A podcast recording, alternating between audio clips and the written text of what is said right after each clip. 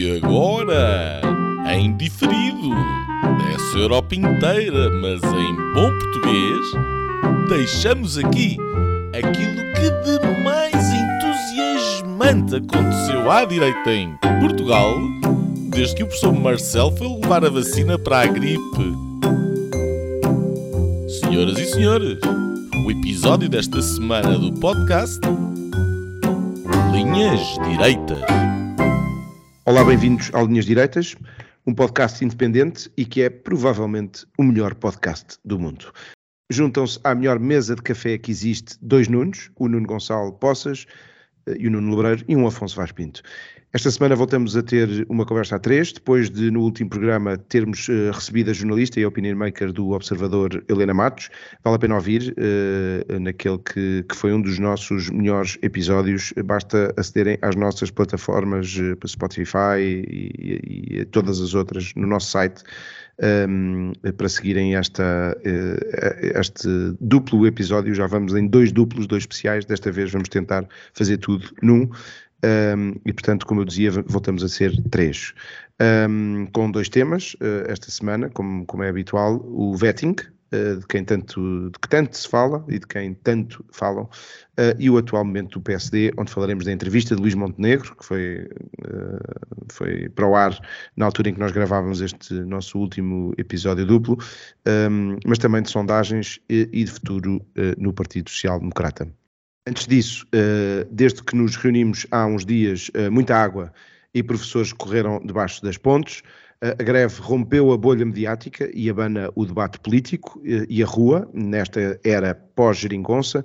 Mário Nogueira, da FEMPROF, foi ultrapassado pela direita, pelo STOP, Uh, ou seja, o sindicato de todos os profissionais de educação é o, este o acrónimo de STOP. Um, juntos, ou melhor, separados, uh, estão a parar uh, as aulas e o governo, governo que diz, na pessoa de António Costa, na Comissão Nacional do PS, deste fim de semana, que é preciso encontrar a fórmula para pôr, já não o mecanismo, para pôr fim à precariedade dos professores. Fora da bolha dos professores, há notícia de falta de medicamentos uh, que poderá atingir o país durante os próximos meses devido ao preço e a constrangimentos logísticos uh, e de produção. Um, na bolha de Davos arrancou o grande evento que alimenta noticiários, mas também teorias da conspiração globalistas, uh, onde falam falaram Guterres e Centeno. Uh, estão entre os convidados deste deste um, evento que acontece na Suíça até ao final desta semana. Uh, voltando a Portugal, na iniciativa liberal temos arroz com todos, os três candidatos que querem uh, ser governo já na próxima curva da política nacional. Rui Rocha, Carla, Carla Castro e José Cardoso disputam o voto da área liberal e tentam impor-se no ciclo pós-Coutrinho de Figueiredo. No CDS, o partido vai ter um novo programa uh, que será aprovado em Congresso a realizar ainda em 2023, este ano. Um, as novas linhas políticas dos democrata cristãos uh, que pretendem refundar uh, o partido serão uh, definidas por António Lopes Xavier e pelo um, economista Miguel Moraes Leitão, com o objetivo de, e passo a citar, atualizar, modernizar e refundar a ação política do CDS-PP face aos novos desafios da sociedade portuguesa. fecha citação. Nos casos e casões, um, rebentou a bolha de mais um socialista, desta vez é Paulo Cafofo, atual secretário de Estado das uh, Comunidades uh, Portuguesas, que está a ser investigado uh, pelo Ministério Público, já há alguns anos, que o visa enquanto presidente da Câmara Municipal do Funchal, cargo que desempenhou entre 2013 e 2019 outras três câmaras uh, socialistas estão também a ser investigadas. Um, outra socialista, Jamila Madeira, uh, também está nas páginas dos jornais uh, por ter acumulado funções de deputada do PS com uma atividade profissional na REN Serviços desde 2015. Em dia de reunião do Eurogrupo, Medina, o Ministro das Finanças, afastou o cenário de recessão em Portugal e afirmou que o crescimento de Portugal em 2022 será modesto, mas positivo, eh, e que em 2023 se situará nos 1,3%. O Supremo Tribunal Federal uh, terminou a prisão do ex-ministro uh, da Justiça, de Jair Bolsonaro, por omissão nos ataques contra as as, as sedes dos três poderes perpetrados uh, no, no, na semana passada. Uh, é considerado o principal responsável político dos acidentes, este ex-ministro do governo Bolsonaro. Um, no, lado, no outro lado uh, do mundo, arrancou o, o Australia Open, onde já pode jogar Novak Djokovic, é um dos quatro grandes slams de, do ano. Um, e uh, última notícia deste, desta introdução: morreu Gina Lollobrigida. Um, uh, se estiverem de acordo, vamos então para os nossos uh, temas. Hoje, como eu dizia há pouco, vamos ter como primeiro tema o vetting. Um, depois de muitas voltas e de um veto presidencial na hora, um, o mecanismo uh, que, que, que, é um nome assim um bocado duvidoso, lá passou uh, para a bolha mediática de spins e fugas para a frente. Uh, a partir de agora, o governo propõe uh, fazer 36 perguntas aos candidatos uh, aos mais altos uh, cargos do Executivo e espera assim pôr água num fogo que alastrou e promete continuar a alastrar nos próximos tempos. O líder do PSD e o Presidente da República, Marcelo de Sousa, já vieram dizer que as 36 questões são extensíveis ao Executivo que já lá estava e, portanto, o, este fogo ainda vai no adro, penso eu. Uh, vamos então a este tema, com o primeiro arrancamos aqui com o Nuno Gonçalo Poças, Uh, tu, uh, tu votings uh, neste vetting ou já vai tings a caminho de Vilar Formoso para fugir deste pan de mining? Eu estou quase a caminho de Vilar Formoso, que era a minha linha, qualquer coisa no, no programa dos prémios. Aliás, isso até explica a, a má ligação que estás a ter, já estás a, a, quase sem rede a entrar em Espanha. Sim. Ah, não, eu, eu, eu, acho que o, mais o vetting, quer dizer, foi, foi uma expressão que começou a ser utilizada, embora com, com algum com pouco rigor, mas, mas a expressão do mecanismo talvez seja de facto a mais indica, indicada, porque pá, eu lembrei-me logo de uma, de uma, série brasileira que houve aí há uns tempos, uh, Netflix, HBO, não tenho a certeza, que se chamava O Mecanismo e que tinha a ver Netflix. com corrupção no, no PT, exatamente. Um, e foi um bocadinho isso, foi, foi, foi, para aí que aquilo, foi para aí que aquilo me conduziu. Este, o mecanismo que, pá, que o António Costa inventou foi, um, foi mais outra giga-joga, um, tal como pá, tal, tal como outras que, que, que, que, ele, que ele tem inventado. A maior de todas foi a geringonça, mas, mas, mas enfim, tem inventado uma série de coisas que lhe vão servindo para, para, afastar, para afastar ruído, um, mas que na verdade não querem dizer rigorosamente nada e que, e que não alteram rigorosamente nada. Mas foi eficaz. Não, não sei se foi eficaz. Eu acho, digo. eu acho que para a bolha mediática qualquer coisa que o António Costa faça é eficaz. Um, para a oposição, pelos vistos também, porque quer dizer, nós ficámos sem perceber se a oposição achava que o mecanismo era um, ineficaz, não fazia sentido nenhum, que era incompleto, que, que, que não tinha sido sequer pensado, um, mas depois ao mesmo tempo começaram logo a pedir, não, não, então quem já está também tem que responder a isto. Bem, das duas uma, ou o mecanismo não serve e tem que de facto pensar num, numa solução qualquer, uh, alternativa e melhor, ou então serve e, e, e, quem já está no governo também tem que responder a ele. Um, e, e, para mim, de facto, quer dizer, este, este mecanismo é só, é só uma cortina de fumo. Não, eu, eu, eu fico. Primeiro, o, é um mecanismo sem, sem, sem caráter vinculativo, não é? Portanto, aquilo é uma coisa que, que, que é para responder ali uma série de perguntas, embora depois haja outra série de perguntas que fica ali. Hum, que, que, que, podem ficar de fora, porque isto, quer dizer, eu acho que hoje até já há outro secretário de Estado qualquer que apareceu também, que, tá, que, também está a ser investigado, só foi o secretário de Estado do Mar, não é? Um, é um secretário de Estado qualquer do, do Ministério da Economia, do António Costa e Silva. Um, e, portanto, quer dizer, a, a realidade uh, é, é, é, muito mais ampla do que aquelas 36 perguntas. Um, podiam começar a fazer isto também para candidatos a deputados, por exemplo, não é? Quer dizer, não, se, nós entramos uh, até, eu, eu, ainda vou mais atrás do que isso, é porque se nós entramos numa lógica de mecanismos de escolha de, de pessoas para fazer ali, pá, já, já se drogou, já consumiu cocaína, já violou alguma criancinha, já não sei o quê, isto, isto não, não, faz sentido nenhum ser o primeiro o próprio governo a fazer este tipo de, de fiscalização. Segundo, ainda que fosse feita alguma fiscalização, não faz sentido que não seja a Assembleia da República fazê-lo. Mas eu acho que, para mim, o problema está lá mais para trás, que é, eu sou ingênuo o suficiente para achar que os partidos eram o mecanismo. E durante muito tempo foi isso que aconteceu. E, obviamente, as coisas têm falhas. Há pessoas que, que, que são escolhidas e que não deviam ter sido, ter sido escolhidas. O problema não é esse. O problema é de base.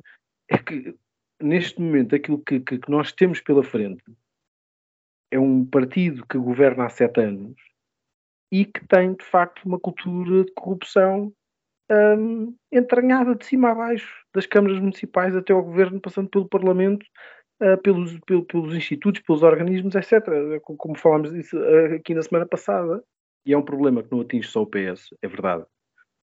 Mas o PS é o grande rosto desta corrupção enraizada um, e instalada na sociedade portuguesa.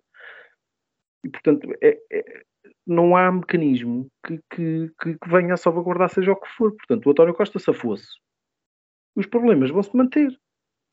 E depois vamos ver o que é que.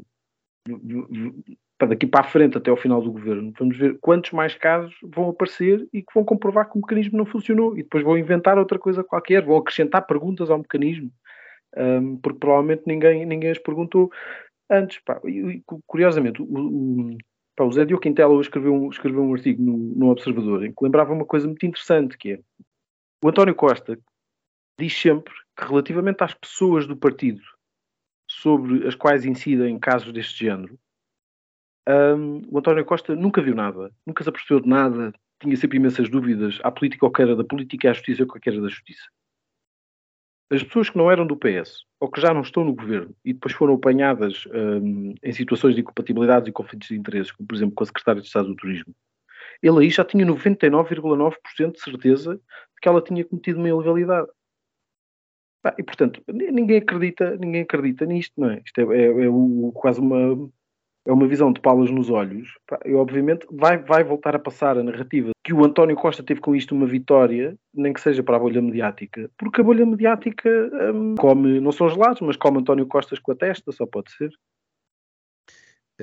Eu pegava neste, neste ponto uh, muitas das, das análises uh, e, e apontaram precisamente para isto, que era uma, um spin, uma fuga para a frente, uma coisa para resolver no momento, mas que agora também, pelos vistos, com mais este caso, mais este casinho, achas que isto foi eficaz e vem a tal ideia de habilidade política do que se colou à pele do Primeiro-Ministro? Um, ou isto de facto um, vai se virar rapidamente contra o próprio eh, PS nesta, neste deslize que, que, está a acontecer, desde, um bocado desde aquela entrevista, a capa da visão do Habituem-se, em que isto eram precisamente os casos e casinhos, e pelo menos há esse mérito de, de facto, pelo menos a comunicação social ter pegado nos casos e casinhos e os ter um, uh, eh, posto cá fora, Uh, e, e, aí em grande destaque o Correio da Manhã, que tem sido o grande líder desta, desta onda. Um, mas perguntava-te isto, no Loureiro, uh, se esta eficácia para gerir esta semana uh, não vai acabar por sair pela culatra. E se o PSD, bem, já, à frente já vamos falar disso, mas já podemos ir entrando, que é se, não, a oposição como um todo não, não está a aproveitar esta, também esta onda e para acender as luzes nesta medida que parece um bocado extemporânea para dizer o mínimo. Oh, antes de mais, uma, um cumprimento para, para vocês os dois e para os nossos ouvintes. Um, esta coisa do, do vetting, digamos assim, ou do, do questionário. Praticas o vetting? Eu, se eu pratico o vetting, não, não, não pratico o vetting. Uh, mas uh, esta, esta coisa do questionário eu mal é que aquilo foi muito ridículo, porque não foi só. Foi a conferência de imprensa era tudo à volta do questionário, questionário, questionário, questionário. Uh, como se o questionário, pronto, é aqui a forma que nós temos para resolver um problema. E é a ideia do António Costa e do PS: é, apareceu aqui um problema e nós resolvemos. E portanto, se aparece um problema e o problema é resolvido, isso é aquilo que os portugueses querem. Portanto, eles estão a fazer bem. Isto é mais por spin. e, e, é, e, é, revelador uh, de duas coisas. O primeiro é o fenómeno constante, quer dizer, é o da desresponsabilização. Nós estamos a ter este problema uh, no governo porque não tínhamos um sistema de vetting. Agora que vamos ter um sistema de vetting, vamos deixar de ter este problema no governo. Portanto, assim se desresponsabiliza por completo uh, o homem que convidou pessoas que não tinham condições para exercer o cargo e o facto de, sei lá, uma porcentagem elevada do governo estar metida em moscambilhas e trafolhices que basicamente, à base do erário público, servem para meter dinheiro dos contribuintes ao bolso, não é? Uh, enfim. E, portanto, uh, essa é a primeira coisa. Quer dizer, há aqui um exercício de desresponsabilização que vai funcionar para o futuro. E, o para o futuro é, ai, queres vir para o governo? Então, olha, tens que responder corretamente aqui a este questionário. Se algum dia fores apanhado, nós lavamos as nossas mãos porque tu respondeste ao questionário e tu é que és um malandro. É, é o que vai acontecer. Uh, e portanto, uh, uh, é, é, acima de tudo um, um, uma cortina de fumo, como ali o Poças dizia, é, mas é uma forma de desresponsabilizar, quer para o passado, quer para o futuro, uh, uh, aquilo que uh, nunca pode ser responsabilizado, desresponsabilizado, que é a responsabilidade política de um, de um governo. não há um único membro que faça parte do governo que não tenha sido indicado pelo António Costa. aliás, isto já so chegou ao assessor dele, um assessor dele por ele ou pelo, pelo, pelo segundo uh, partido por... da, da, da, coligação, que é o Pedro Nuno Santos? Pois, isso agora não interessa. Não é? Eu acho que isso agora não interessa. Eu antes de chegar aí, isso é o momento PS, não é? Mas antes de chegar aí, ainda queria ficar um bocadinho mais aqui no mecanismo, como o Poça estava a, a referir-se à questão do questionário. Portanto, é uma forma, primeiro, é uma forma de desresponsabilização um, e depois é um bom exemplo daquilo que é o socialismo. Quer dizer, o socialismo é isto. É, apareceu aqui uma questão, ah, invente-se um regulamento. Portanto, agora vai haver um regulamento que vai estabelecer que é preciso responder ao questionário. Portanto, vai haver um regulamento que faz, que estabelece o, o, o procedimento que é para resolver o tormento. É esta a, a maneira como o socialista vê o mundo. Portanto, uh, que, não, que, que, não há, que, não há, que não seja evidente que há, obviamente, um problema uh, de seriedade, de. Eu nem sei o que dizer. Uh, falta de tudo. porque a verdade é que hoje em dia este saque socialista e muito por culpa da, da comunicação social. E, portanto, a, a, semana passada a Helena Matos dizia aqui que o, que o, uh, o, o cheiro do tempo mudou, era o, qualquer coisa do tempo que tinha mudado. Um, aquilo que mudou é que a comunicação social de repente começou a fazer, ela sim, o vetting tem que ser feito a toda a gente. A responsabilidade de ver a honestidade e, e de fiscalizar uh, o caminho uh, dos diferentes governantes e responsáveis políticos é, acima de tudo, do elemento fiscalizador, quer dizer, obviamente, de, de, de, das autoridades judiciais, mas, acima de tudo, no caso da bolha mediática, é, é, é dos mídia. E a maior parte desta gente chegou àquela posição onde chegou porque há um sentimento de impunidade muito grande dentro do Partido Socialista, onde aquelas coisas se fazem sem que haja consequências. E a ideia de que neste caldo cultural é um questionário que vai, que vai resolver o problema, quer dizer, é isto é, é, é, é o, é o pináculo do socialismo uh, procedimental. um, mas, mas então, uh, a que é que ficamos? A comunicação social esteve bem? Ou... Mudou! Há aqui uma mudança. Ok. O que é que achas que explica essa mudança? Não te sei dizer. Uh, uh, nós falámos na semana passada aqui a alvitar, a alvitrar, que de facto zangam-se as comadres, descobrem-se as verdades, não é? E, uh, Pedro Nuno Santos estaria na origem de. Sim, eu, eu por exemplo, disse que era um, uma guerra civil dentro do PS, do PS e, portanto, começam a vir mais casos, parte a parte, Uh, mas, um mas, isso, mas, isso, então diz, diz se for verdade, se for verdade isso, diz uma coisa sobre a nossa comunicação social, é que é, é, é, a sua incompetência não é tanto ideológica e de complacência para com o Partido Socialista, é simplesmente por preguiça. Porque quando lhe chegam as notícias, então ela publica. Uh, uh, uh, Deixa-me só perguntar uma coisa. O, o, quando nós quando estamos a falar da comunicação social que desportou para estes casos, estamos a falar do Correio da Manhã e do Observador, certo? Foi daí que vieram as notícias todas é onde estão a aparecer, mas os outros estão a secundar, quer dizer, não estão indiferentes. Uh, e é, é normal. Em todos os órgãos das televisões. O Watergate foi liderado pelo Washington Post, eh, primeiro pelo New York Times e depois pelo Washington Post, e, e, e foi assim. E não, não, é que os outros tivessem, não tinham por e simplesmente, se calhar, acesso à informação. Mas é que tantas é impossível negar uh, pá, e, e, não dares informação sobre, sobre uma coisa que, que, que, pá, que alguém já deu e que, se torna, e que é importante, não é? Um... O Sol também fez, fez uma história. Uh, mas tu, Cada um com a sua. O Sol tava, tinha uma capa com o Hugo Pires, aquela história dos lixos. O Correio da Manhã estava mais agarrado noutros. O verdade é que há pano para mangas. Se, uh, uh, não, é, não é difícil, aparentemente, não é? E, e, e, a, ah, e a, probabilidade, a probabilidade de que apareçam simplesmente ao mesmo tempo esta quantidade de avalanches esta verdadeira avalanche de casos e de casinhos que apareça tudo ao mesmo tempo e que seja simplesmente uh, uh, fruto do acaso é bastante reduzida, quer dizer, tu, tudo indica que passou a haver um escrutínio à governação, seja por que razão for, seja porque o governo deixou de estar menos blindado, seja porque a comunicação social está menos preguiçosa, seja porque o, o, a população está mais cansada, seja o que for, e está mais farta do PS e, portanto, vende mais, não sei, seja qual for a razão, a verdade é que passou a haver um escrutínio ao governo do António Costa que não havia antes. E, portanto, é que, é que é, essa, é essa é, para mim, essa é a verdadeira história.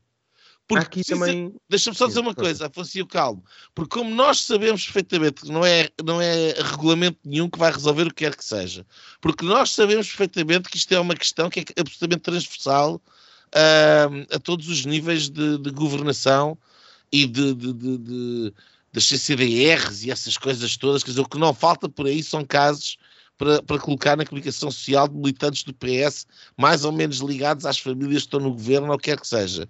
Portanto, se de facto o escrutínio aumentou, a probabilidade de que vão desaparecer os casos só porque há agora um, um regulamento é absolutamente eh, próxima do zero.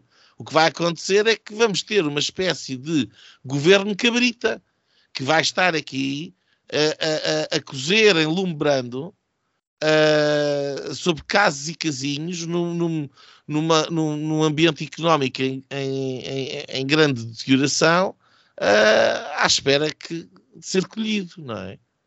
é eu, aquilo que eu, que, eu, estava a tentar dizer é que, acrescentando a isso, hum, a verdade é que houve aqui uma pandemia, houve uma pandemia que cristalizou as coisas e havia aquela, aquele, aquela, aquele impasse todo que, que agarrava a oposição toda, uh, uh, Rui Rio, que falámos aqui semana passada, um, a Geringonça, etc., e que de repente se desfez. O próprio PS está em desagregação e, portanto, uh, o próprio Marcelo Rebelo de Sousa tem uma atitude completamente diferente neste ano uh, do que teve no primeiro mandato. Isso tem a ver com o primeiro mandato e se nós olharmos, sendo justos, eu sei que à direita há sempre o cascar no, no Marcelo é quase uma moda e é, é fácil, quer dizer, é só um, mas uh, Marcelo Rebelo de Sousa fez aquilo que todos os, os, presidentes fizeram, que é mudar da noite para o dia. Uh, ele não muda, uh, ele não muda. Eu acho que ele é mais institucionalista que os outros presidentes. Ele e o Cavaco Silva, bastante institucionalistas. Mas houve uma mudança drástica em todos os presidentes. Talvez o, o, o Sampaio seja o mais coerente, em que se olha para os 10 anos e vê-se ali alguma coerência. Um, uh, mas indo uh, que é a minha intervenção, eu acho que sim, que é um questionário, uh, que este questionário é um spin, é um spin que é feito na hora. e isso o que mostra e, e, e, tem sido demonstrado esta semana é que foi um erro, um erro, aquilo que era um spin que se podia dizer aqui, ele disse que ele até pegou no telefone e avisou o presidente e depois disse que já ia uma carta a caminho e depois o presidente marca-se e portanto aquilo é uma atrapalhada. Ele erra ali e agora não está a conseguir mandar a mão, conseguiu as tais 36 perguntas, eram 34, depois passaram a 32, 36, um, e, e hão de ser mais, uh, como o Nuno Gonçalves estava a dizer, um, na suposta melhoria deste mecanismo. Uh, eu acho que é, é uma burocracia, uh, quer dizer, que há, um, que há uns anos um amigo que estava a, a, a, ter um processo kafkiano numa Câmara Municipal Uh, descrevia-me com detalhe o, tudo, o que estava a passar e, e, quer dizer, caiu uma ficha que é, se nós tínhamos no Estado Novo uh, aquela, aquela frase típica que é o vinho alimenta um milhão de portugueses, uh, pode-se fazer uma correspondência no Portugal pós 25 de Abril que é a burocracia alimenta um milhão de portugueses e portanto vive de papelada e portanto é já é cultural. Eu não aceito porque eu não, eu não pertenço a essa cultura e, portanto, há um Portugal, há mais portugueses como eu e há uh, que, não, que não são isto.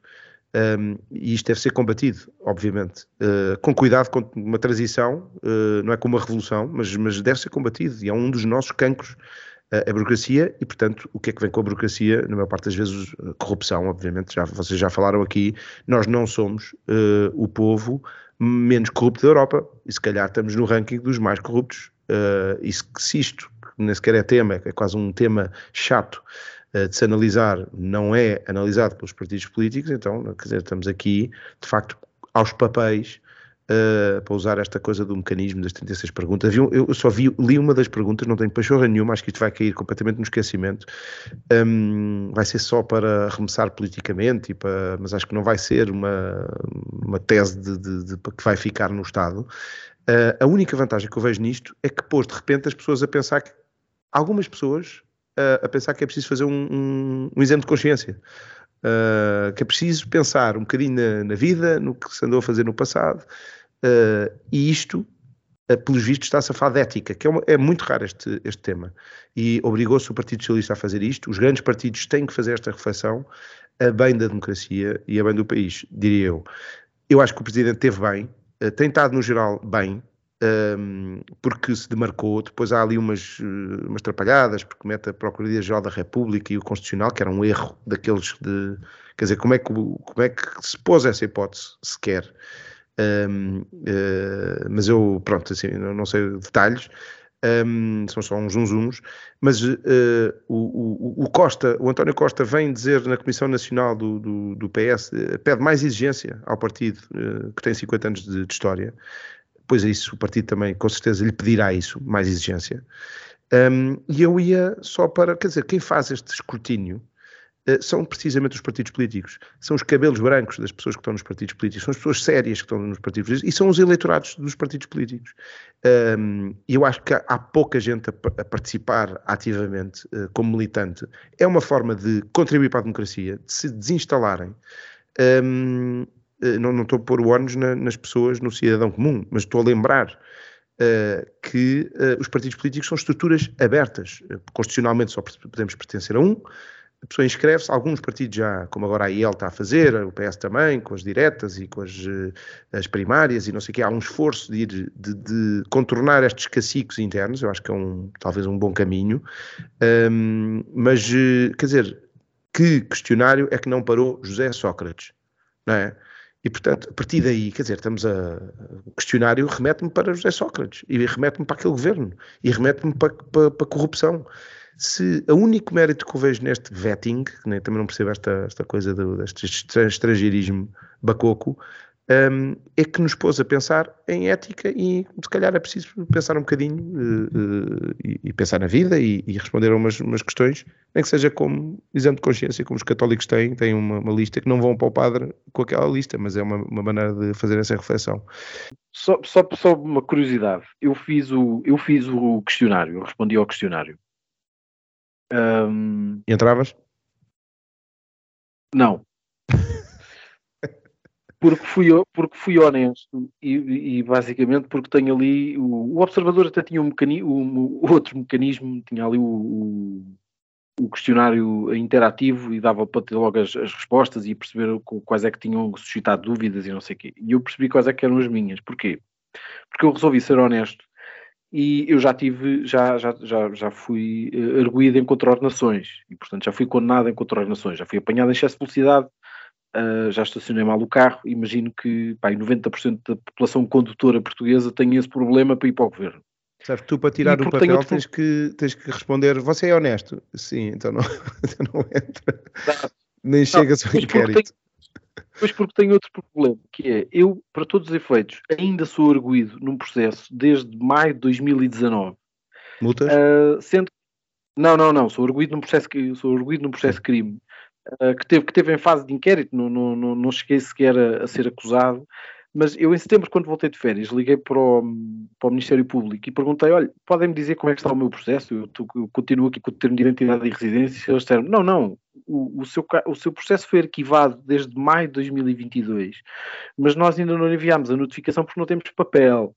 E, portanto, eu, por causa destas duas vicissitudes, continuo a ser arguído e já fui condenado em contraordenações. E, portanto, não estava apto para ir para o governo António Costa. Mas o Carlos César estava, a Jamila Madeira também estava. Mas, mas este, já agora este questionário não exclui, este é, é mesmo um exame de consciência, já foi explicado na, na, na mas sim, o papel, qual, é, qual papel? Pois, mas lá está, mas é que o exame de consciência já era feito antes e não era preciso mecanismo nenhum, portanto, quer dizer, não, não há, é, é evidente que isto é uma treta. Nuno. Eu primeiro devo dizer que estou um bocado mal impressionado que o Nuno possa ser arguído, porque quer dizer, eh, não, não sei qual é o standard aqui no linhas direitas, mas não pode ser inferior ao do governo. Se calhar vamos ter que passar a fazer vetting.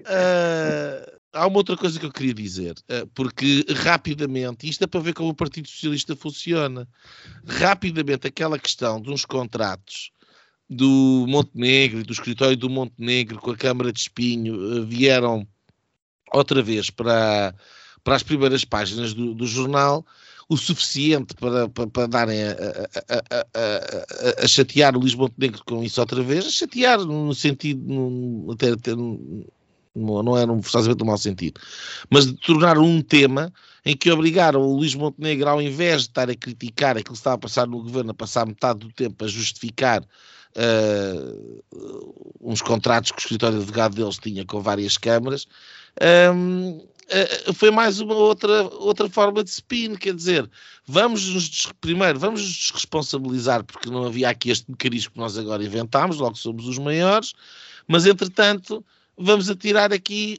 para a fogueira o, o, o líder da oposição, que é para pô exatamente o mesmo problema que nós.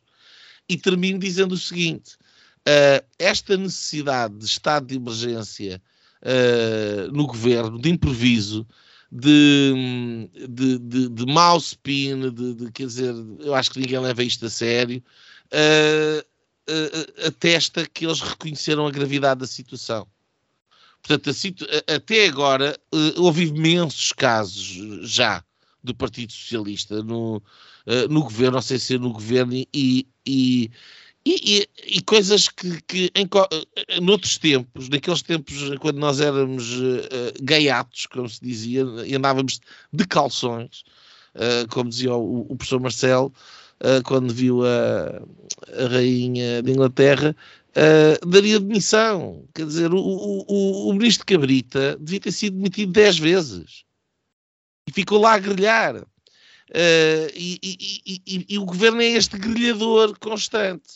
Uh, e o facto de eles terem sentido a necessidade de vir inventar Uh, em conferências de imprensa, um procedimento, uh, uh, o tal mecanismo, o questionário, o que vocês quiserem chamar, atesta que eles reconheceram isto está tão grave que nós temos que fazer alguma coisa e fazer alguma coisa que nos desresponsabilize e que nos liberte um bocadinho desta pressão.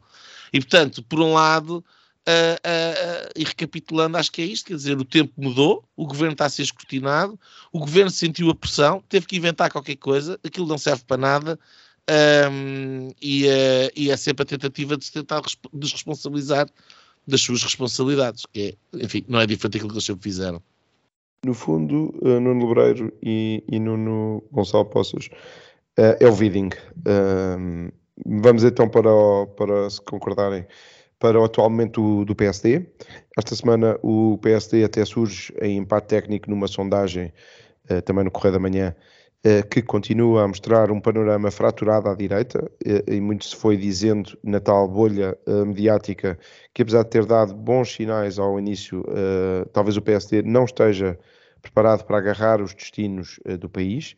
Um, foi uma ideia que foi muito repetida esta semana, a explicar isso, talvez, os sinais que vêm de Belém, de dar mais um ano ao governo, uh, e a pedir ao país uh, paz política uh, no único ano sem eleições, apenas as regionais da Madeira, ali em setembro ou outubro, ainda não está definido o calendário, de, de, um ciclo que arranca em 2024 com as eleições europeias.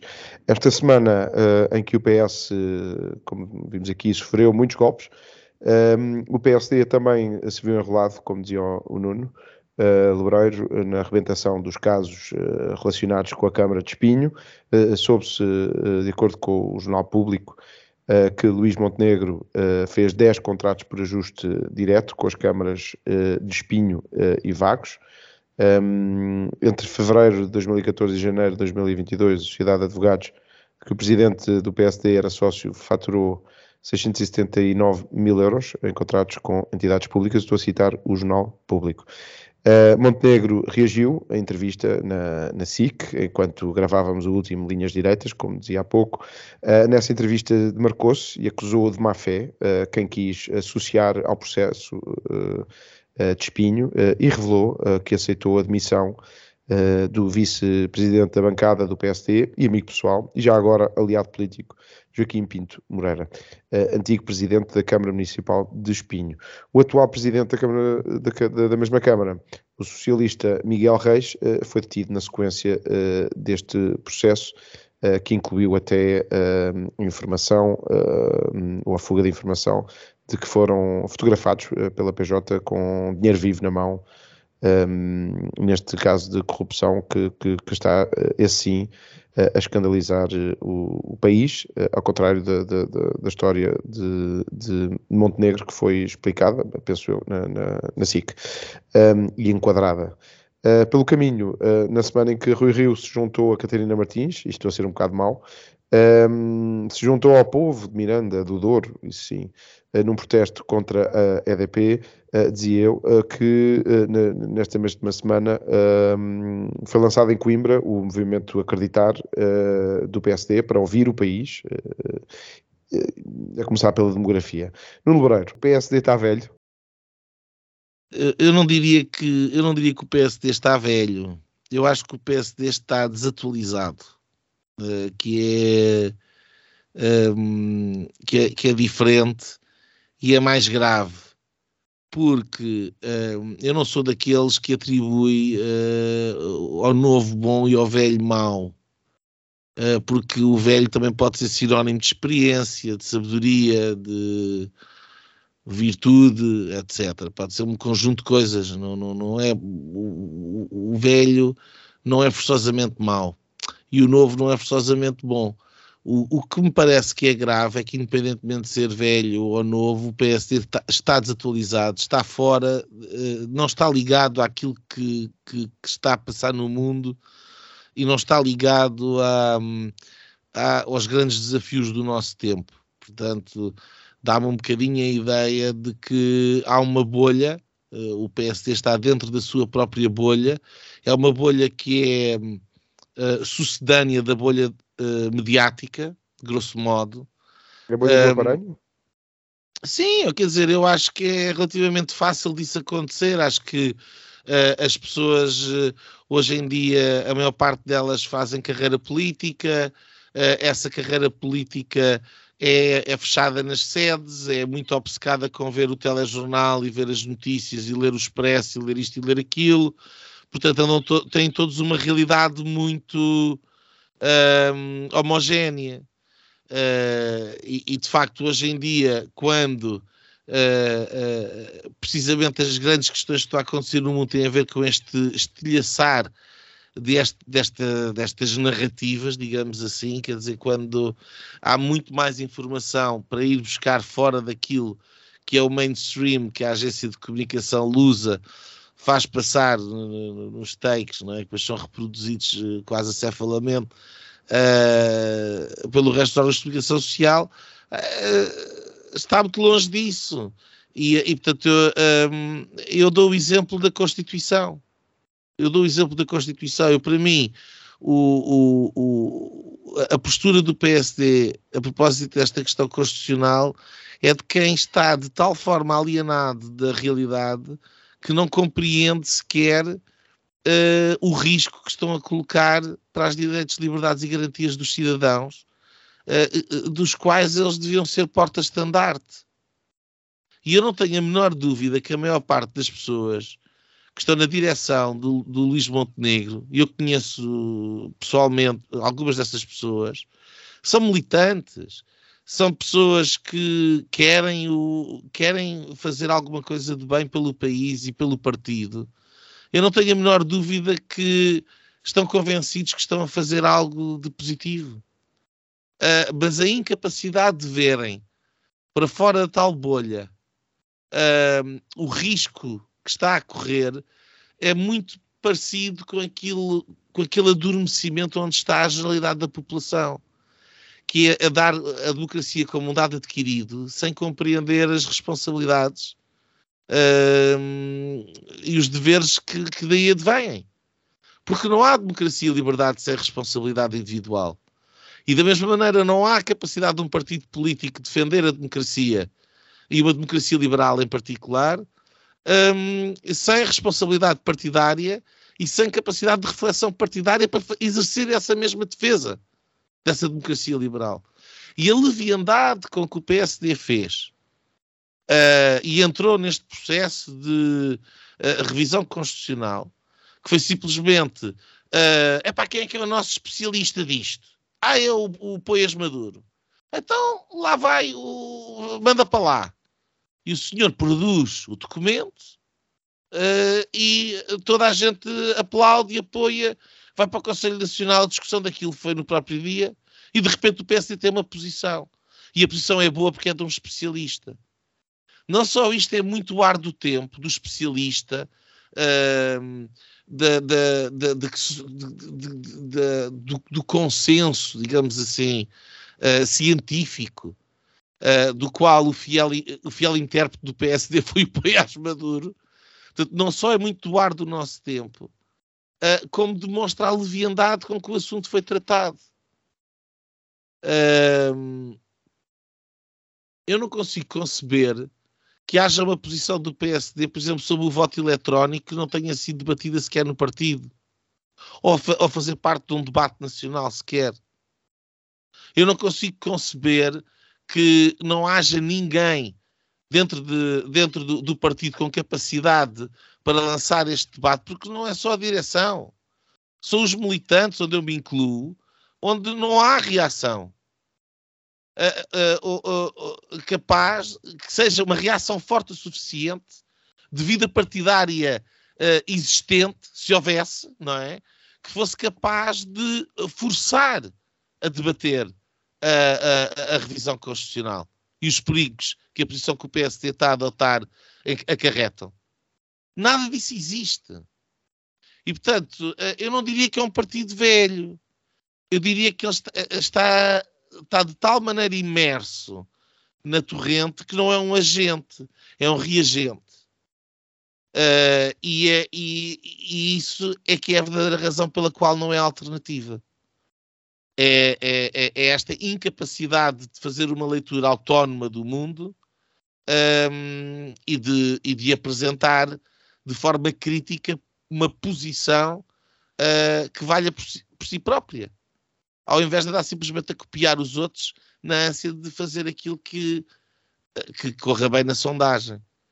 Uh, e nesse aspecto, até se cá está muito atual, mas pronto, uh, é, não está a fazer o seu papel, infelizmente.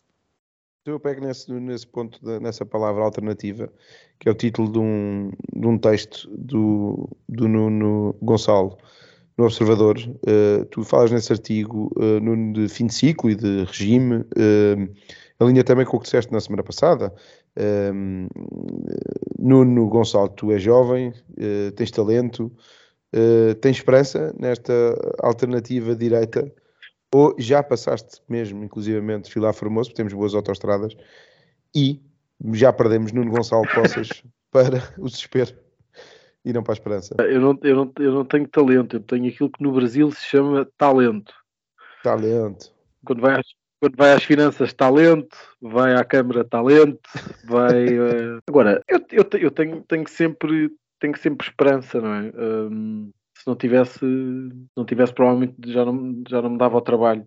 Um, e acho que ainda dou um bocadinho e chatei-me e, e, e, gostava que, que, as coisas fossem de outra maneira, mas acho, acho, acho que ainda é possível. Um, já foi noutras alturas e continua a ser. Duas coisas. Eu, eu, eu concordo com o Nuno, não acho, não acho que, que, que o PSD esteja velho. Não, aliás, nem acho que isso seja sequer um problema. O Partido Conservador também está velhíssimo e e, e, o, e, o, Partido Trabalhista também, e, quer dizer, e continuam a ser eles os, os, grandes protagonistas da política inglesa, por exemplo.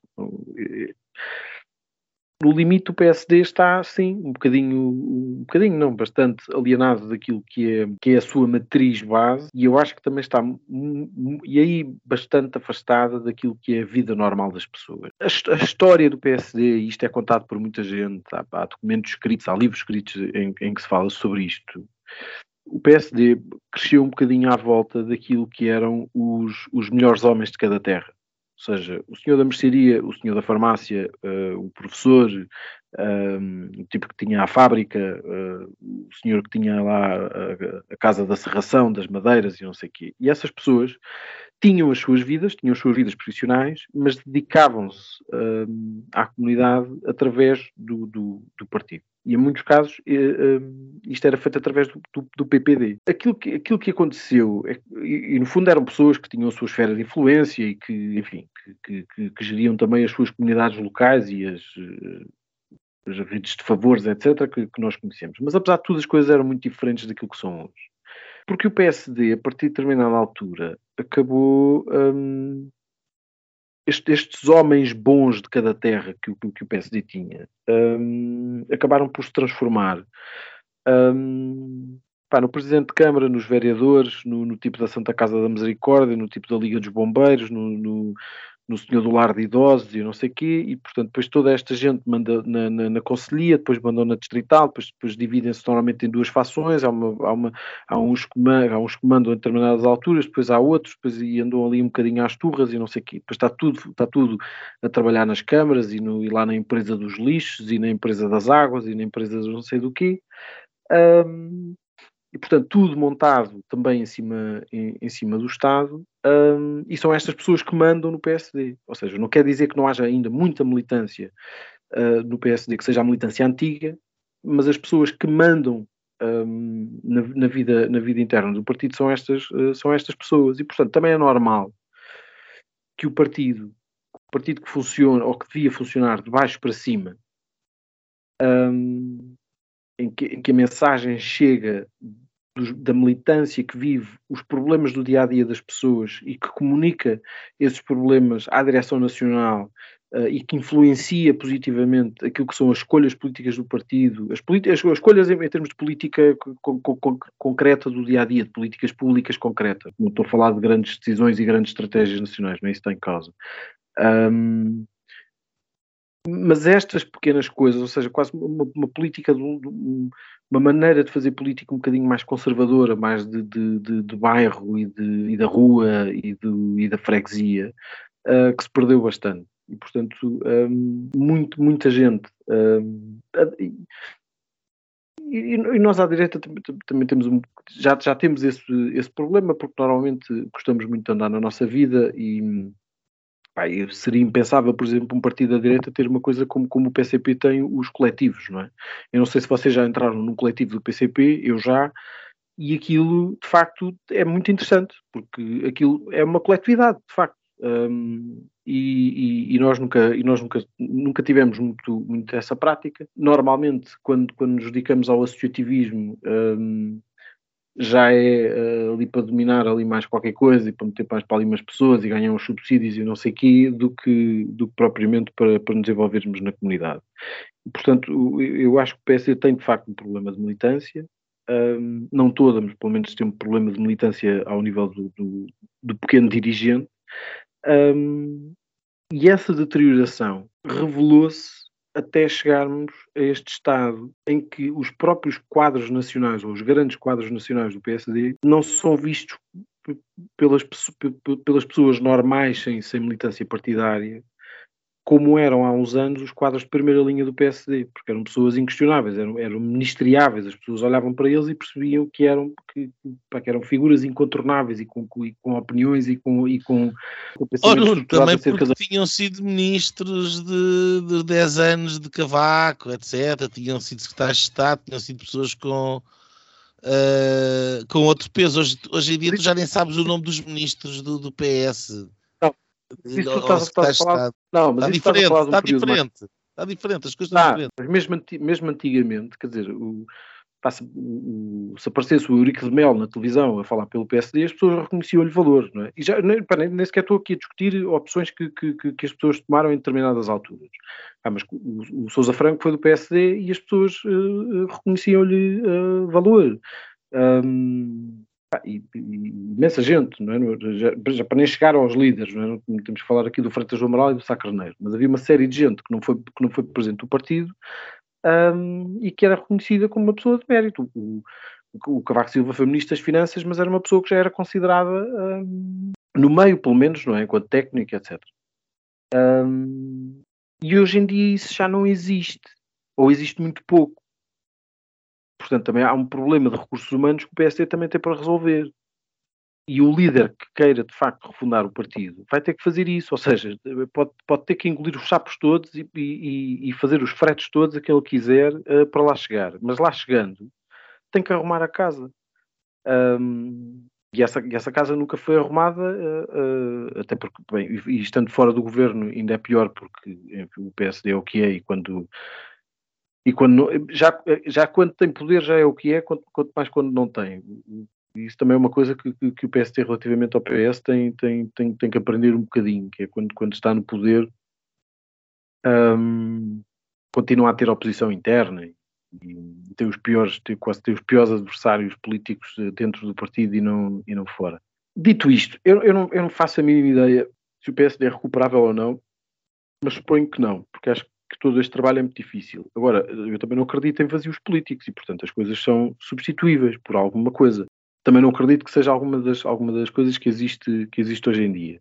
Mas acho que no momento certo, com a liderança certa, uh, com as pessoas certas, na conjuntura certa, um, isso vai acabar por acontecer. Quer dizer, pode ser através do PSD, pode ser através de outra coisa qualquer. Para mim, tanto faz. Pode ser o partido do bacalhau com batatas. Uh, é-me indiferente. Um, Interessa-me que tenha um líder e que tenha, sobretudo, um programa e pessoas. Uh, e neste momento não há uh, nem uma coisa, nem, nem, outra coisa, nem outra coisa. E isso, pá, como dizia o Pinha de Azevedo, é uma coisa que me chateia. É coisa, eu, por acaso, uh, discordo daquela tua, só para fazer um apontamento, eu acho, daquilo que estavas a dizer, de, do, do PSD devia fazer como o PS. eu acho que o PS finalmente está a aprender com o PSD a ter fações dentro do partido um, talvez devido a esta dimensão tão grande e de, da apropriação da esquerda por saída da geringonça, e portanto Pedro Nuno Santos ocupar ali a dar resposta ao eleitorado de esquerda, um, o PSD, uh, tens razão, uh, sempre foi conhecido por ter muitas vozes independentes, mas eu acho que isso é uma riqueza do PSD. Eu acho que um partido uh, grande num sistema tendencialmente com duas charneiras, uma de cada lado, uma à esquerda, outra à direita, só tem a ganhar em ter os partidos dentro do partido, que são as fações. Os santanistas, os, os mendistas, os uh, barrosistas, uh, marcelistas, etc. Eu acho que isso é uma riqueza. Um, mas não deixa de ser curioso, e eu faço este apontamento, de nós, eu, eu, eu, o que nós prometemos eh, aqui fazer era o momento atual do PSD e o futuro. E nós, uh, e eu nas minhas notas também, aquilo que escrevi foi passado passado. O que é que é o PSD, o que é que é refundar.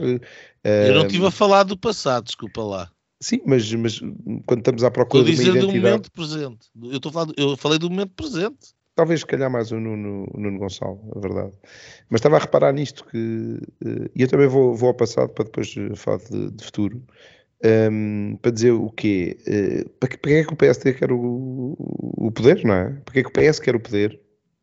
E tá, eu acho que o PS está a ser verdadeiro, uma fação do PS, eh, está a ser verdadeira com aquilo que defende, que é de facto, fazer uma, uma evolução para um socialismo democrático, não uma social-democracia, mas um socialismo democrático, uh, não o socialismo de, de Mário Soares, mas o socialismo de uma facção importante dentro do, do, do PS, um, que eu acho que é errada, porque só distribui, não, não cria. Uh, os social-democratas uh, são muito poucos e têm pouca voz dentro do PS. Uh, Francisco Assis, também as pessoas mais à direita, como o Sérgio Sousa Pinto, há alguns outsiders. Um, e, que, e que, pronto, que não, não alinham nesta, nesta proposta do PS. A proposta do PSD tem que ser, de facto, alternativa, diferente, um, e eu acho que está precisamente na, na social-democracia. Eu estou aqui a ler o. Estou, estou a ler né, para estes dias o, o último livro do, do Aníbal Cavaco Silva, uh, que é uma experiência de social-democracia, e, e, de facto é, é, impressionante. Aqueles 10 anos são definidores daquilo que, que o PSD uh, foi e marcou. O Sá teve muito pouco tempo, foram 11 meses, 11 meses que, que, que teve como primeiro-ministro uh, no partido, tá, teve desde a da fundação, como uma pequeno, um pequeno interregno, mas hum, eu diria que se quando vamos uh, uh, quando agora vou ficar falar um bocadinho de Bíblia só para marcar aqui um ponto quando no Antigo Testamento se fala de, desta coisa nova que era Deus a falar com o homem a certa altura diz não se define o nome de Deus eh, mas diz é o Deus de Abraão, é o Deus de Jacó, Deus de Isaac, uh, fazendo aqui um, um mau paralelo para o PSD. O PSD não se consegue definir assim tão bem, há muitos teóricos, o Pacheco Pereira é um dos teóricos, ehm, eh, não se consegue definir assim tão bem ao ornitorrinco, mas há uma coisa que eu sei um bocado fazendo como, como, como eu apontava aqui para, para as questões religiosas, um, ou de fé, uh, é o partido de Sacraneiro, é o partido do, do, do, Cavaco Silva e é o partido Passos Coelho. Não, não é para chegar ao Passos Coelho, mas, mas, mas estes, estas três para mim são referências importantes. É também o partido do Rui Rio. Uh, e o Rui Rio teve o efeito pernicioso que nós já apontámos, que foi, cingiu neste depuramento, que eu acho que todos os partidos estão a fazer isso, a direita já está a fazer nesta redefinição. Nós estamos a cumprir os 50 anos do 25 de Abril, que são também 50 anos do Estado Novo. Estamos a curar aquilo que se passou com o Estado Novo e vem uma coisa nova. Eu espero, de todas as experiências constitucionais que nós tivemos, monarquia constitucional, Primeira República, Segunda República, Estado Novo, uh, a terceira que é esta e a quarta que, por exemplo, Chega uh, propõe, ou já propôs no passado, eu continuo a achar que a terceira uh, é uh, uh, o, o, modelo que mais me enche as medidas e continuo a apostar neste regime como solução democrática, semipresidencialista, etc, etc, com coisas sempre a melhorar e vai ter sempre que evoluir.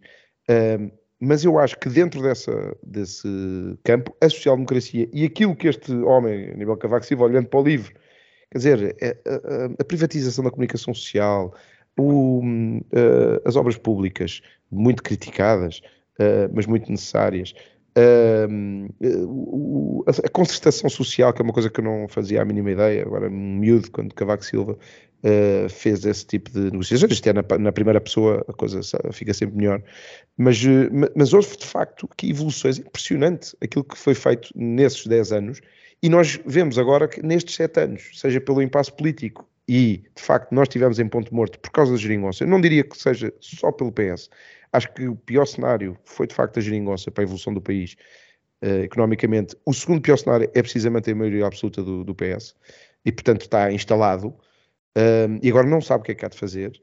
Um, mas, mas de facto uh, eu, ia, eu ia um bocado este no PSD, a solução está não está lá atrás, está, está lá à frente, porque nós nunca chegámos a fazer esta transição para a social-democracia, para o liberalismo uh, político e económico. O Pacheco Pereira uh, teoriza, como eu dizia, que é a visão personalista uh, cristã, é um dos, uma das setas, não é?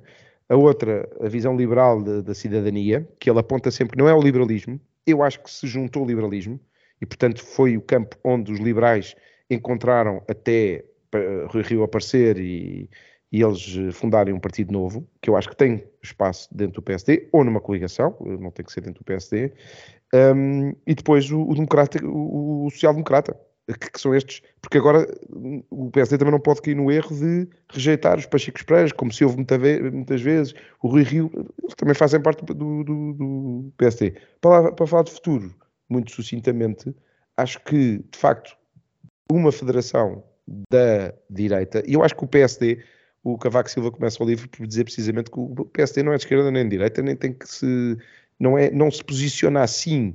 Claro que, sendo pragmático, é à direita do PS, sim, e, e à esquerda do Chega e do CDS, sim, uh, mas não se, quer dizer, não, é, é, muito pragmático, é um partido muito pragmático. Um, não quer dizer que depois seja um, está ali no marasmo, no meio, uh, e que não se define. Define-se por um programa político moderno um, e pronto, tudo aquilo que nós uh, reconhecemos é aquilo que podia ser o PSD.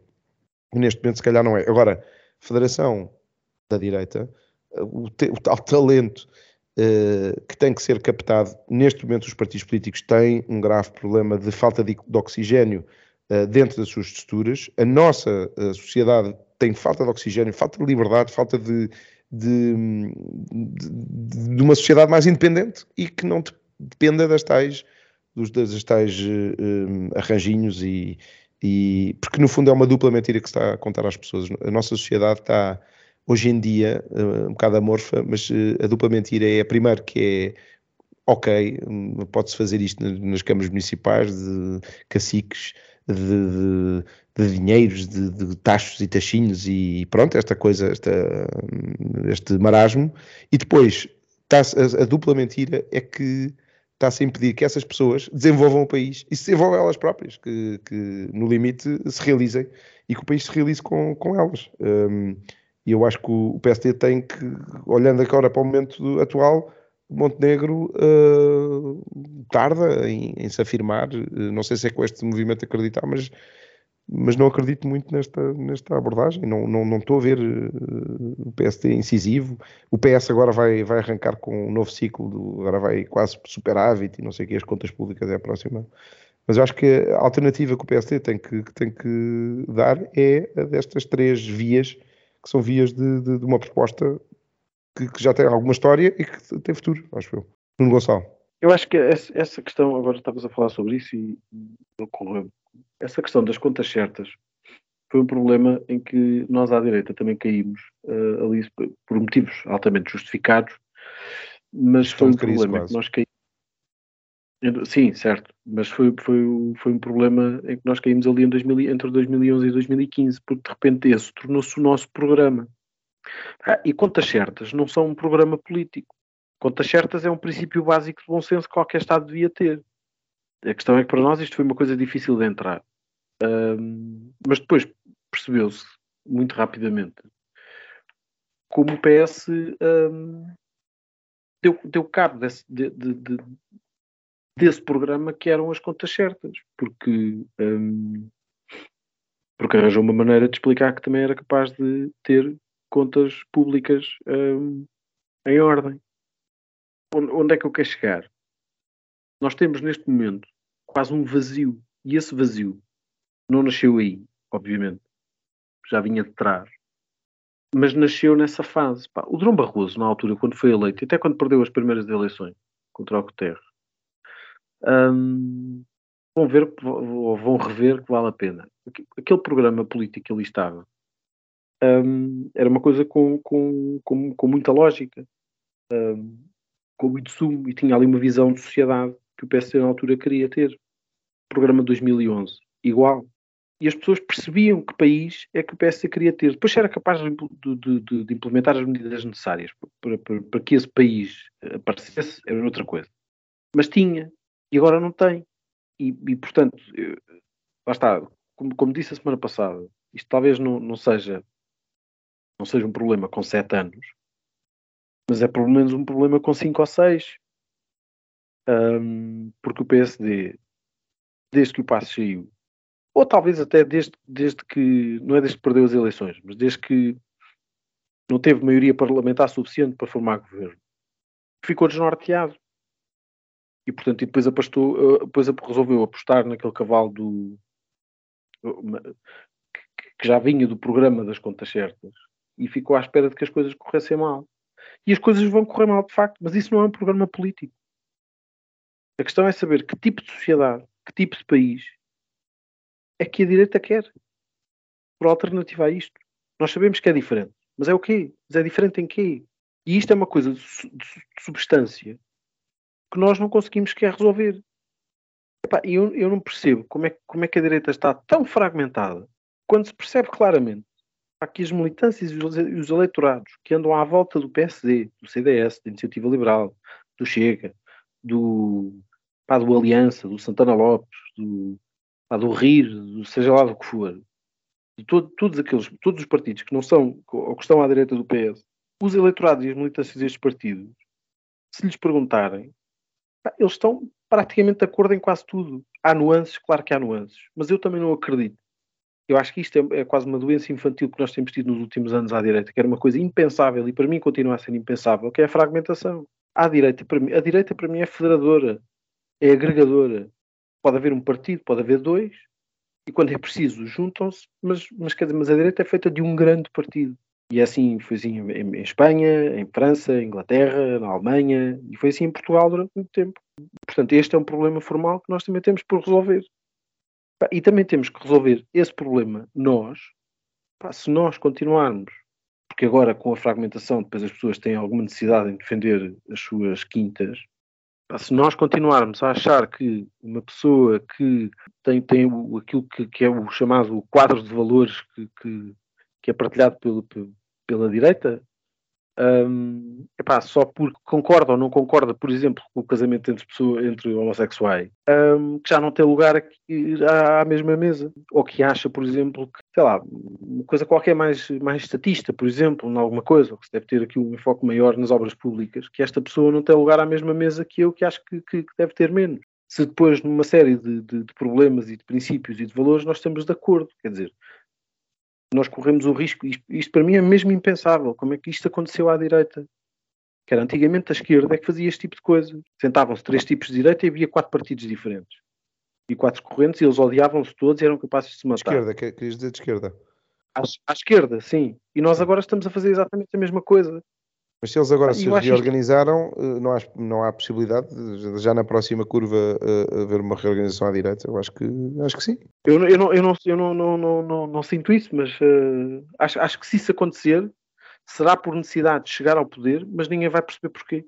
Qual é que é a utilidade prática disso para o país? Qual é que é o projeto? Qual é que é o desígnio que está por trás disso? Pai, ninguém percebe. E, portanto, para mim é muito indiferente. Deixa-me passar aqui ao, ao Nuno Breiro. Nuno, o que é que tens a dizer? Não, eu vou, vou, vou, vou, lançar ali uma vou lançar ali uma far para o Nuno Poças. Um, como é que aconteceu uh, uh, neste aspecto que tu referes agora aqui no fim?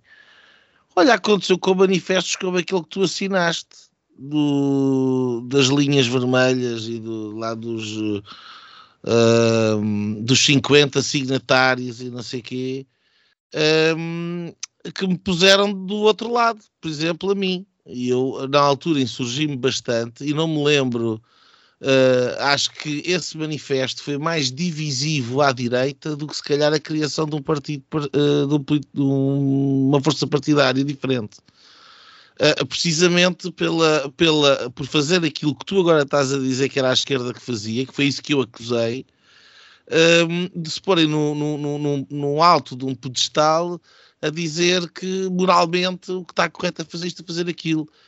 E daí surgiu aquela a, a, a postura do estilo Carlos Guimarães Pinto e outros que tal, que conseguem dizer que preferem ter o Partido Socialista a governar a ter que arranjar qualquer forma de entendimento parlamentar, por exemplo, com o Chega, do qual é sucedânea a candidatura da IEL do Rui Rocha, por exemplo. Portanto, essa linha vermelha é neste momento uma, uma questão, porque não é só que chega. Quando se puseram para lá naquele manifesto, que aliás sei perfeitamente não foste tu que escreveste, porque estava muito mal escrito, uh, e portanto imagino que só tenhas assinado, uh, uh, e, e, e, enfim, mas aquilo era uma, uma grande salgalhada nomeadamente quando começa a falar de Donald Trump, começa a falar disto, começa a falar daquilo, e falam tanta coisa que às tantas o Nuno Lebreiro está a ler aquilo e está a ser identificado do outro lado.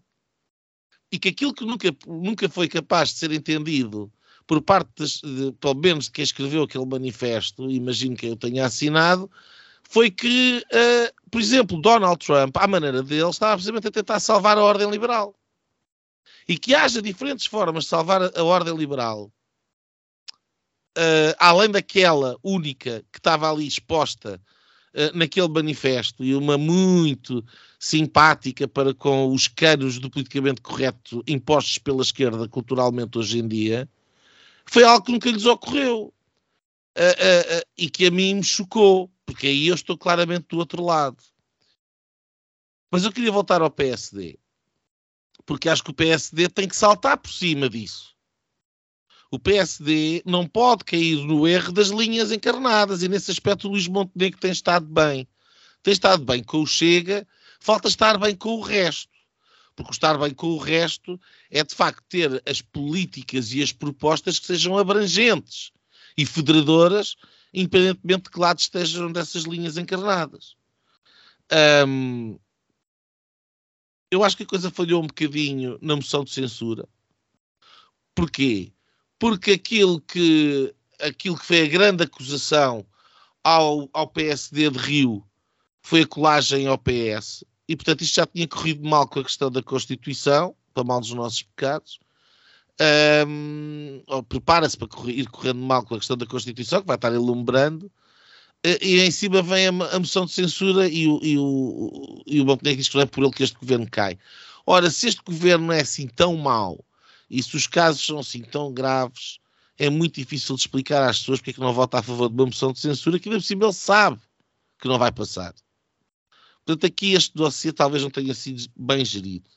E depois foi a casca de banana que o Marcelo lançou, a dizer que não há alternativa e em que a resposta do, do Montenegro, em vez de ser pôr o presidente no seu lugar, que não tem que estar a fazer comentário político sobre o que é que ele considera alternativa ou não, mas que sim, que ele é alternativa e que é alternativa fazer isto, isto, isto, isto. E depois chegamos ao problema de, de facto, parece que não há alternativa. E há esses movimentos e há essas coisas, mas essas coisas dão grande nada. Nós sabemos como é que isto funciona. E depois eu acho que aqui, uh, uh, portanto, eu, eu, se quiser, uh, para ser simples, acho que é furar a dialética das linhas vermelhas, porque, porque é o próprio PSD que quer ser abrangente por cima delas. O Chega não interessa aqui na questão das linhas vermelhas. O que interessa é que se o PSD assume as linhas vermelhas, está a colocar de parte aquele eleitorado como eu, que leu aquele manifesto e se sentiu do outro lado. E esse eleitorado é PSD também. Portanto, esse é o primeiro ponto. Furar a narrativa das linhas vermelhas não é por causa do Chega, é porque é ser federador da direita verdadeiramente. Depois é furar a comunicação social, mas a comunicação social de duas formas. É ter a capacidade de vender o produto uh, lá para fora, na comunicação social, e nesse aspecto eu acho que ele vai tendo a sua oportunidade. Uh, não sei se tem sabido aproveitar bem, mas depois é furar a comunicação social na cabeça. É deixar de ir a reboque da comunicação social, deixar de ir a reboque de, do caso do momento, é deixar de ir a reboque da narrativa do momento e ter uma capacidade de marcar a agenda. Isso é que é verdadeiramente furar a comunicação social. E isso o PSD ainda não fez. Eu não me lembro de uma única proposta que tenha sido capaz de colocar o país inteiro a discutir a posição que o PSD tomou sobre uma determinada situação. Não. É meramente reativo. E quando eu digo furar a comunicação social, é colocar a comunicação social a veicular uh, uh, aquilo que são as propostas do PSD. E depois eu acho que é fundamental, e nesse aspecto estou de acordo com o, Afonso, Vaz Pinto. Uh, acho que é preciso atrair uma massa crítica que existe à direita em Portugal e que está completamente desligada do, do PSD que não está forçosamente ligada a outros partidos e que é preciso ter a capacidade de não só uh, uh, trazer o contributo dessas pessoas uh, para dentro do partido, como granjear o seu apoio. Quer dizer, ter essas pessoas a escrever artigos, em vez de ter o Nuno Poças a escrever no Observador que o PSD é um sítio que é pouco frequentável, e que está de uma desgraça e que é uma terrível, é ter o Nuno Poças, é, eu estou muito entusiasmado e desta vez vou apoiar o PSD. É, e portanto isso é importante. E portanto, a única forma de fazer e de granjear esse apoio é ter a capacidade de ir buscar as ideias, as propostas e o sumo que essa uh, massa crítica à direita em Portugal tem para trazer para o partido. E o PSD não tem sabido fazer isso também. Renovou-se geracionalmente eh, dentro do partido, mas não se renovou uh, em termos de massa crítica para fora do partido.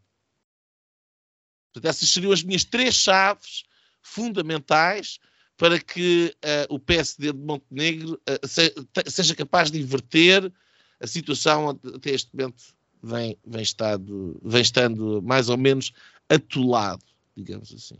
Eu não sei se, se queres responder uh, muito brevemente para depois também dizer alguma coisa, Nuno Gonçalo, a esta, a esta crítica que te fez o Nuno, a esta, as linhas vermelhas. Não é uma, não é uma crítica, é um, é um apontamento legítimo como qualquer outro. Um, mas de, sobre isso, deixem-me deixem só dizer duas coisas. Primeiro, um, pá, isso, e, e, e, olhando para trás, pá, e para quem gosta tanto do PSD, foi, foi, foi precisamente isso que a AD fez em 79 e teve com isso duas maiorias absolutas.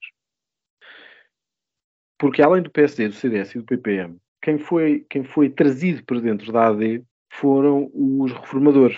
Foi o Medeiros Ferreira, o António Barreto e uma série de gente que era mais ligada até ao PS. Eu ia precisamente não foi Não foi o Partido da Democracia Cristã. Não foi o Partido da Democracia Cristã. Não foi o MIR. Não foi a direita do Jornal da Rua. Aliás, pelo contrário. Quem ler os jornais daquela altura vai ver muita gente, até dos setores mais à direita do CDS, que dizia precisamente isso a partir do momento em que foi criada a AD.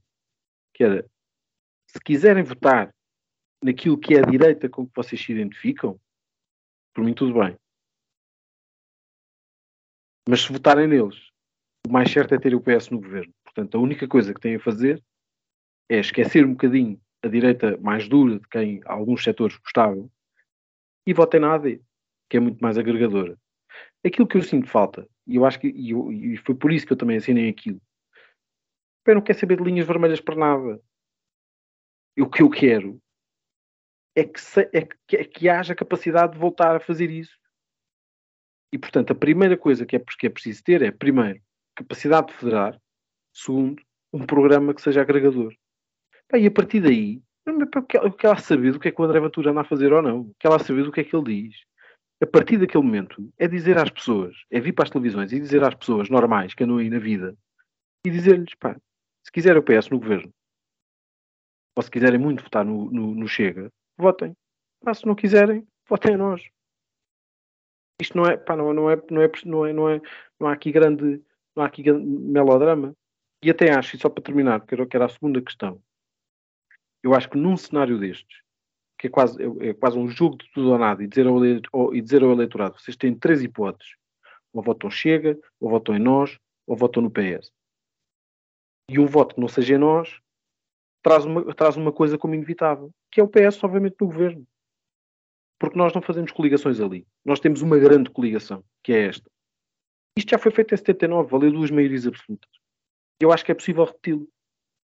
E isto elimina os problemas da comunicação social, elimina um, um discurso e, e, e hesitações e, e, a necessidade de estar sempre a explicar o que é que se vai fazer, e se, se coliga, se não coliga, o que é que faz, o que é que não faz, o que é que não sei o quê. Mas não interessa.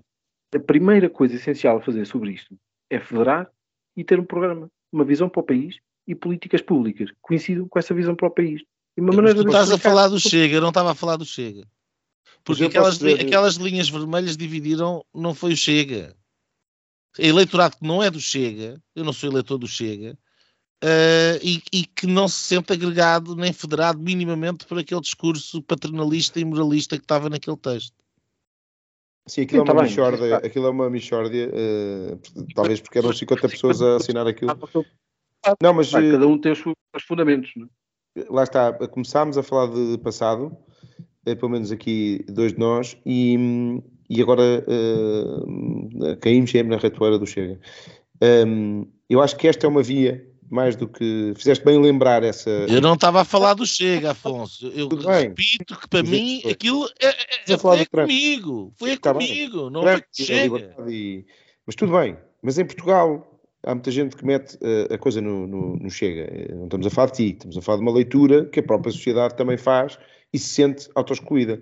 Eu, não, eu não percebo porque há necessidade, uh, tal como Cavaco Silva e nós, aos tais três.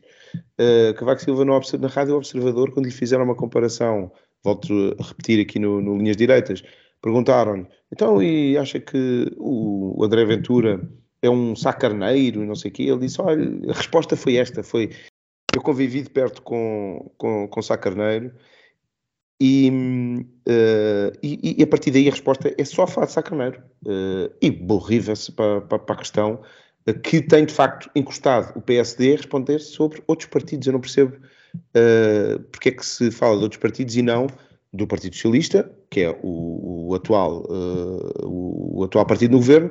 Portanto, esta é uma via, é uma via inteligente, mas eu acho que mudou muita coisa nestes, nestes últimos anos, da AD para cá, e portanto o MIR não é o Chega.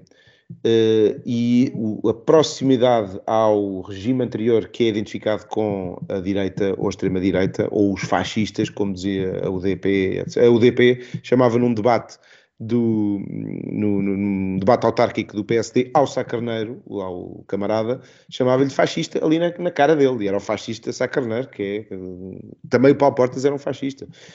Um, e não estou com isto sequer a analisar se há fascistas e onde é que eles votam, porque com certeza não, não votam muito, se calhar, mais à esquerda e votam nos partidos à direita. Alguns, se calhar, até votavam no PSD há uns tempos, porque era a força à direita e agregava. Uh, mas isso não interessa. Um, eu acho é que juntando a isto, há de facto um tratamento que é preciso interessa, fazer. Interessa e interessa, desculpa lá, mas interessa e interessa, porque é precisamente esse o ponto. Não, não, não, eu vou só completar com uma coisa, que é, uh, de facto, existe este mal, estou a dizer que não quero falar do Chega, mas existe, existe é, um, é um canto onde o PSD foi, foi metido, levar pancada por causa do Chega. Uh, uma das soluções, para além daquilo que tu acabaste de dizer, que, eu, que, que, que de facto Uh, o PSD devia estar a dizer assim, senhor, se quiserem, votem no Chega, não há problema. A direita que nós defendemos é esta. Enquanto mais se dispersar por outros partidos, nós temos alguns aliados naturais. O Chega tem que. É um bocado o discurso do Rui Rio a certa altura, tinha que fazer ali um caminho de, de moderação, não sei.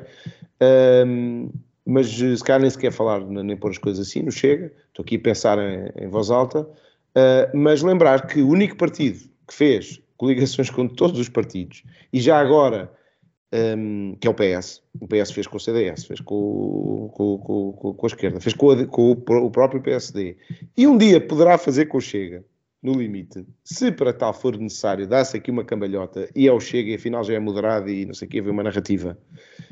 Um, mas lembrar constantemente que é ao PS que interessa o Chega, tem que se falar, mas eu acho que não, não da melhor forma, um, e que é o PS que faz esta, geralmente estas, eh, enfim, como, e, e lembro só outra coisa, Joaquim Aguiar, já repetiu várias vezes no Think Tank, uh, o Adelina Mar da Costa uh, combinou com o Ramalhianes, foi uma conversa ao qual o Joaquim Aguiar, que era conselheiro de Ramalhianes, Presidente da República, e disse, eu vou agora ter com o Sá Carneiro para fazer aqui um acordo eleitoral um, se ele não aceitar, vou, vou ao Partido Socialista. Sá Carneiro aceitou uh, e, e, depois o resto é história, é AD, etc. Uh, ah, e há também uma, uma, visão romantizada, como mesmo aquela minha visão inicial do, do PSD, também tem ali um perigo de romantização, obviamente.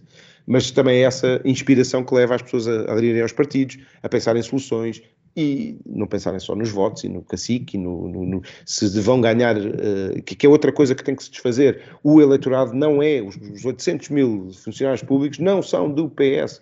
Uh, eh, não, não, e, e, tem que se falar e dar respostas muito concretas para esses eleitorados para virar. Portanto, nós já nos alongámos imenso.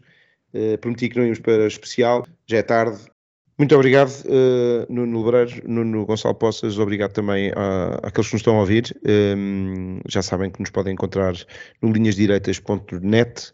Uh, se googlarem, vão ter uma loja de design e não é esse o objetivo. Uh, ponham like, uh, partilhem. Estamos também nas plataformas de, de dos, dos, vários podcasts de, de Spotify, Apple, etc. Obrigado e até para a semana. E pronto, pronto. Foi assim que acabámos de ter o incomensurável privilégio de assistir ao podcast Linhas Direitas. O podcast Sensação da Direita. Em Portugal e em português. Para a semana, juntem-se outra vez.